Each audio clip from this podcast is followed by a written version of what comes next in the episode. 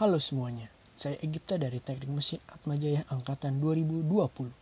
Pada kesempatan kali ini, saya akan membahas sedikit tentang termodinamika. Termodinamika ini berasal dari dua kata. Yang pertama itu adalah term, yang artinya adalah panas. Yang kedua adalah dinamik, yang artinya adalah daya. Nah, kedua kata ini berasal dari bahasa Yunani. Menurut dari banyak pengertian, termodinamika ini mempelajari perpindahan energi Nah, energi itu sendiri adalah segala sesuatu yang dapat menyebabkan perubahan. Nah, pada termodinamika ini terdapat hukum yang berlaku. Hukum yang pertama adalah hukum kekekalan energi, yang menyatakan bahwa energi itu tidak bisa diciptakan dan juga tidak bisa dihilangkan ataupun dihancurkan. Namun, energi hanya dapat berubah bentuk atau dikonversikan ke energi lain. Nah, hukum yang kedua merupakan hukum yang membicarakan membicarakan tentang kualitas daya dan arah daya. Lalu selanjutnya, pada termodinamika ini akan membicarakan tentang sistem, surrounding, dan boundary. Nah, sistem merupakan zat atau area atau luasan yang menjadi fokus dari analisis atau studi kita. Lalu, yang di luar dari sistem disebut juga surrounding. Nah, surrounding ini merupakan lingkungan atau sekitar yang ada di luar dari sistem.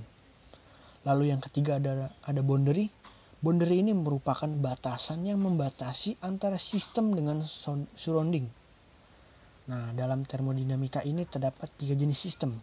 Yang pertama itu closed system, open system, dan isolate system. Nah, pada closed system tidak terjadi perpindahan massa, tetapi terjadi perpindahan energi yang keluar masuk. Sedangkan pada open system terjadi perpindahan massa yang keluar masuk dan juga terjadi perpindahan energi yang keluar masuk. Sedangkan pada isolate system tidak terjadi perpindahan massa maupun perpindahan energi. Lalu pada termodinamika ini ada yang namanya properti. Nah, properti ini adalah karakteristik dari suatu sistem atau zat yang terkandung dalam sistem tersebut. Lalu juga ada yang namanya state dan equilibrium. Nah, state ini diartikan sebagai suatu kondisi dari sebuah sistem yang akan menunjukkan bahwa sistem tersebut sedang mengalami suatu proses tertentu. Sedangkan equilibrium adalah kesetimbangan. Nah, dalam termodinamika terdapat empat jenis kesetimbangan, yaitu thermal equilibrium, mechanical equilibrium, dan phase equilibrium, dan juga chemical equilibrium. Nah, apabila salah satu dari empat kesetimbangan tersebut tidak terpenuhi, maka kita tidak bisa bilang bahwa sistem tersebut mengalami state tertentu. Lalu selanjutnya kita akan membahas tentang proses dan cycle. Dan uh, dalam termodinamika ini proses yang dimaksud adalah perubahan dari satu state ke state yang lain. Sedangkan cycle yang yang dimaksud adalah sebuah siklus di mana kondisi awal harus sama dengan kondisi akhir.